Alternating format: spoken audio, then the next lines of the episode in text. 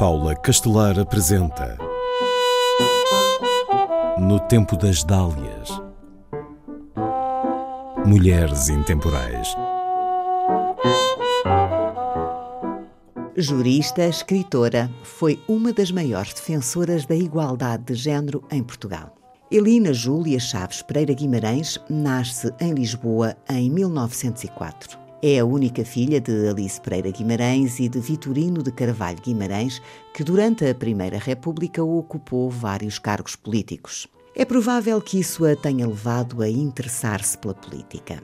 Revela desde cedo um forte sentido de justiça. Ainda em garota, recusa-se a recitar um poema que o amigo dos seus pais, Júlio Dantas, lhe dedica, por o considerar misógino. Daí a alguns anos responderá à letra a um artigo machista de Júlio Dantas no jornal Vida Académica. Estuda primeiro em casa com mestres, depois nos liceus Almeida Garrett e Passos Manuel. E ingressa mais tarde na Faculdade de Direito da Universidade de Lisboa.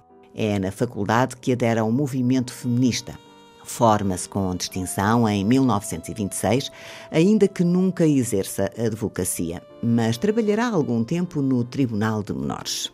O seu ativismo depressa dá nas vistas e Adelaide Cabete convida-a para integrar o Conselho Nacional das Mulheres Portuguesas em 1925. Três anos depois, é eleita vice-presidente da direção.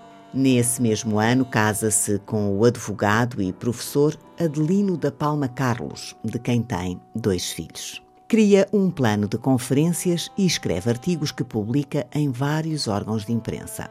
Defende a participação feminina na política, nomeadamente o direito ao voto, a igualdade entre homens e mulheres no acesso à educação e a uma vida profissional.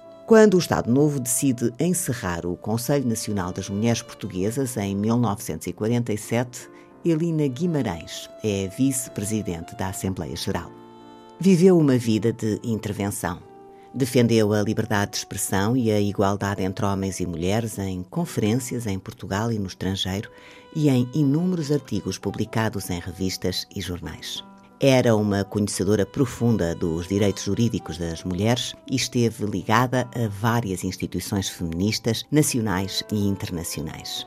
Após a Revolução de 1974, o seu marido dirigiu o primeiro governo provisório. Elina Guimarães foi condecorada pelo Presidente da República, António Ramalhianes, em 1985 com a Ordem da Liberdade. Morreu em 1991, em Lisboa, aos 86 anos. A UMAR, União de Mulheres Alternativa e Resposta, deu o nome de Elina Guimarães a um centro de documentação e arquivo feminista que reúne um número considerável de documentos digitalizados e é cada vez mais procurado por investigadores. No tempo das Dálias